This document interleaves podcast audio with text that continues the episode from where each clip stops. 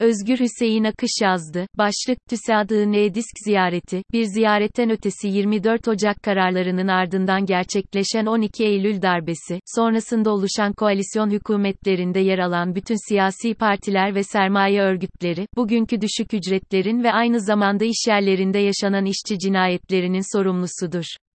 Birincisi, işçilerin ücretlerindeki düşüş Cumhuriyet tarihinin en düşük seviyesindeyken enflasyondaki %150'lik oran ile alım gücündeki azalış koşullarından başka konuşulması gereken başka şeyler de olmalı. İkincisi, iş yerlerinde iş güvenliğinin alınmaması nedeniyle 6331 sayılı İş Sağlığı Güvenliği Kanunu'nun uygulanmadığı çalışma ortamında çalışan milyonlarca işçinin olduğu Türkiye'de, işçi sendikası ile patron örgütünün birbirine selam veremeyecek bir husumet ortamı olmalıydı. Bartın maden ocağında alınmayan tedbirler nedeniyle 41 işçinin toprağı henüz kurumamışken bu ziyaretin gerçekleşmesi ziyaretin daha ilginç bir hal almasına neden oluyor. Sırf bu iki başlıkta sınıf sendikacılığı geçmişi olan bir sendikanın, bugünün koşullarının normal olmayan bir dönem olduğunu anlamadığını gösteren işlerin altına imza attığı görülüyor. Disk, 12 Eylül'de olağanüstü koşulları deneyimlemiş, yine bu süreçte grevler yasaklanmış, kendisine bağlı bütün sendikaları kapatılmıştı. 12 Eylül darbesi, işçilerin birlikte mücadele ederek kazandıkları ekonomik hakların alınmasının büyük kısmına öncülük eden bir sendikayı kapatarak nasıl bir sendika istemedikleri mesajını vermişti. Büyük sermayenin örgütü olan Türkiye Sanayici ve İş Adamları Derneği, TÜSİAD, ise 11 Eylül 1980'de yayımlanan The Turkish Economy 1980 adlı raporunda ücret ve maaşlardaki artışların toplam talebin artmasına da yol açtığı iddiasında bulunuyor ve enflasyonun etkilerini en azda tutabilmek için gündemdeki toplu iş sözleşmelerde ücret artışlarının en alt düzeyde tutulması görüşünü savunuyordu. Disk davası 11 yıl sürmüş beraat ile sonuçlanmıştır. 1992'de yeniden faaliyetlerine başlayan sendika eski günlerini aratacak yeni dünya düzeni siyasi argümanına sarılmıştı. Sınıf sendikacılığı mı? Sivil toplum örgütü mü? Disk, sivil toplumdan yana ağırlık kazandığı için bu sendikacılık bugünün ekonomik krizine karşı örgütlü bir yanıt üretmekte zorlanıyor. Gözaltına alınan disklilerin sayısı 1955. Gözaltı süreleri 102 güne kadar yargılanan diskli sayısı 1477. Disk iddianamesi 864 sayfa iddianamenin okunması 67 gün idamı istenen diskliler 52, 74'e yükseldi. Sorguların süresi 16 ay Abdullah Baştürk'ün sorgusu 2,5 ay 20 oturum. Abdullah Baştürk'ün savunması 470 sayfa delillerin değerlendirilmesi 13,5 ay. Toplam iddianamelerin sayfa sayısı 3000. Gözden geçirilen belge sayısı 25.000. Gözden geçirilen klasör sayısı 500. Dava süresi 10 yıl 10 ay. Toplam hapis cezası 2111 yıl 3 ay. Ceza verilen diskli sayısı 264. 52 sendika yöneticisi için ise idam cezası isteniyordu.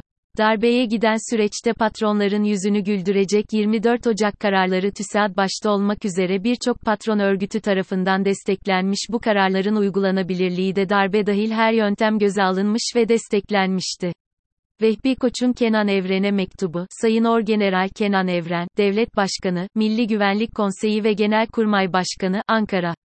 Sayın Başkan, istikrarsız ve güvensiz yaşadığımız son yılların ümitsizliği içinde, sizlerin iktidarı ele almak mecburiyetinde kalışınıza şahit olduk. 12 Eylül Cuma günü radyo ve televizyonda yaptığınız samimi ve gerçekçi konuşmadaki düşüncelere katılmamak mümkün değildi. Ülkemizin hizmetinde geçen 60 yılı düşünürken, tecrübelerime dayanarak birkaç önemli noktayı size arz etmek istedim. Memlekette işler çıkmaza girdiği zaman, Türk ordusu müdahale etmekte ve sonradan kışlasına çekilerek, devlet idaresini sivil hükümetlere terk etmektedir.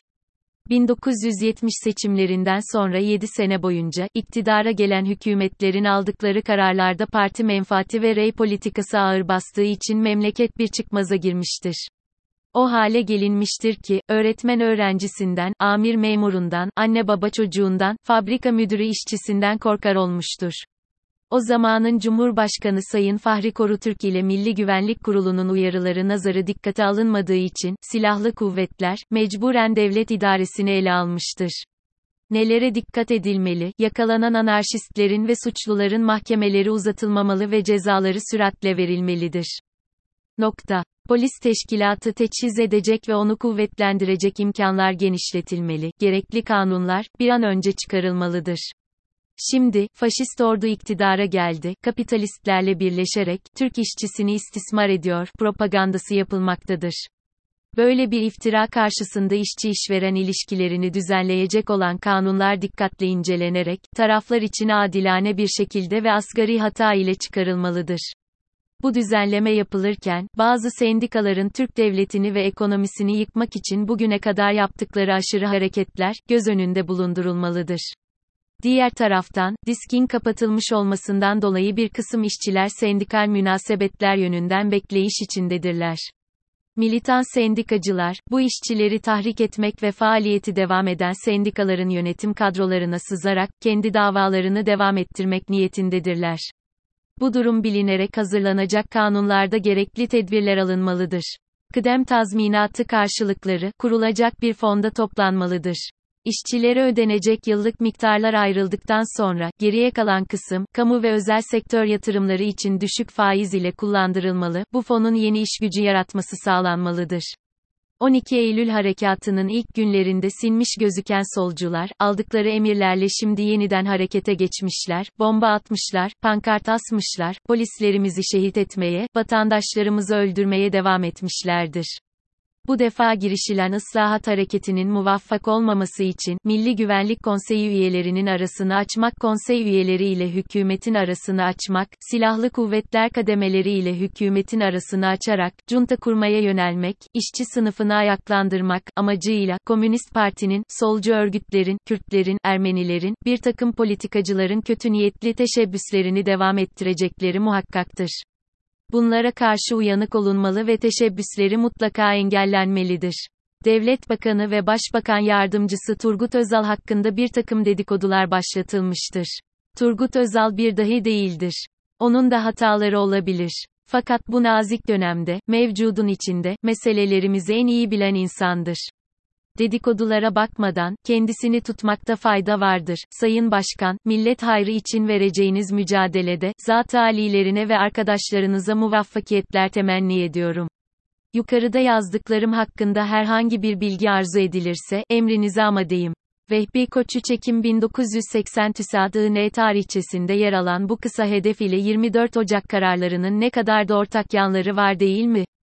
Türk girişimci profilinin ortaya çıkması, özel sektörün bir iktisadi sınıf olarak serpilmesi, Türkiye ekonomisinin önce ticarette sonra sermaye hareketlerinde liberalleşmesi, rekabetçi bir piyasa ekonomisinin kurum ve kurallarının çalıştırılması ve en nihayetinde Türkiye'nin AB üyeliği sürecinin resmiyet kazanması aşamalarında TÜSAD, gönüllü ve bağımsız bir iş dünyası örgütü olarak sürekli öncülük görevi üstlendi. Kalkınma sürecinin tüm aşamalarında bir çözüm ortağı gibi çalıştı, mücadele etti. 24 Ocak kararları, 1978'de IMF, Dünya Bankası ve OECD gibi uluslararası sermaye örgütlerinin Türkiye'den taleplerini formüle ediyordu.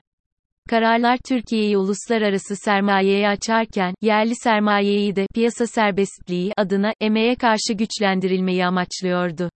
24 Ocak kararları nedir? 24 Ocak 1980'de yürürlüğe konan istikrar programının arka planında yatan gerekçe, mevcut ücret seviyesi ile Türkiye'nin ihracat yapamayacağı iddiası ve ücretleri disiplin altına alacak yöntemlerin bulunmasıydı.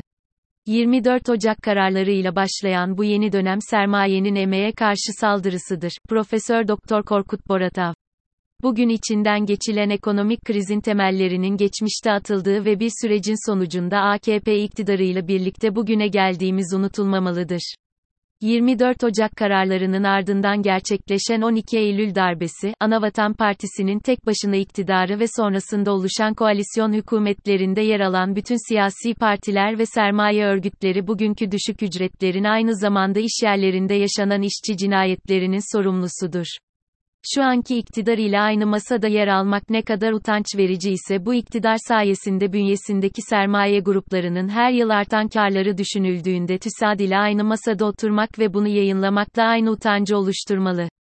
Olağanüstü dönemlerde olağanmışçasına işleri gündeme getirerek günü kurtarmanın, sendikal hareketin birikmiş sorunlarına, bugünü ve yarınına bir ışık tutmayacağını belirtmek gerekir.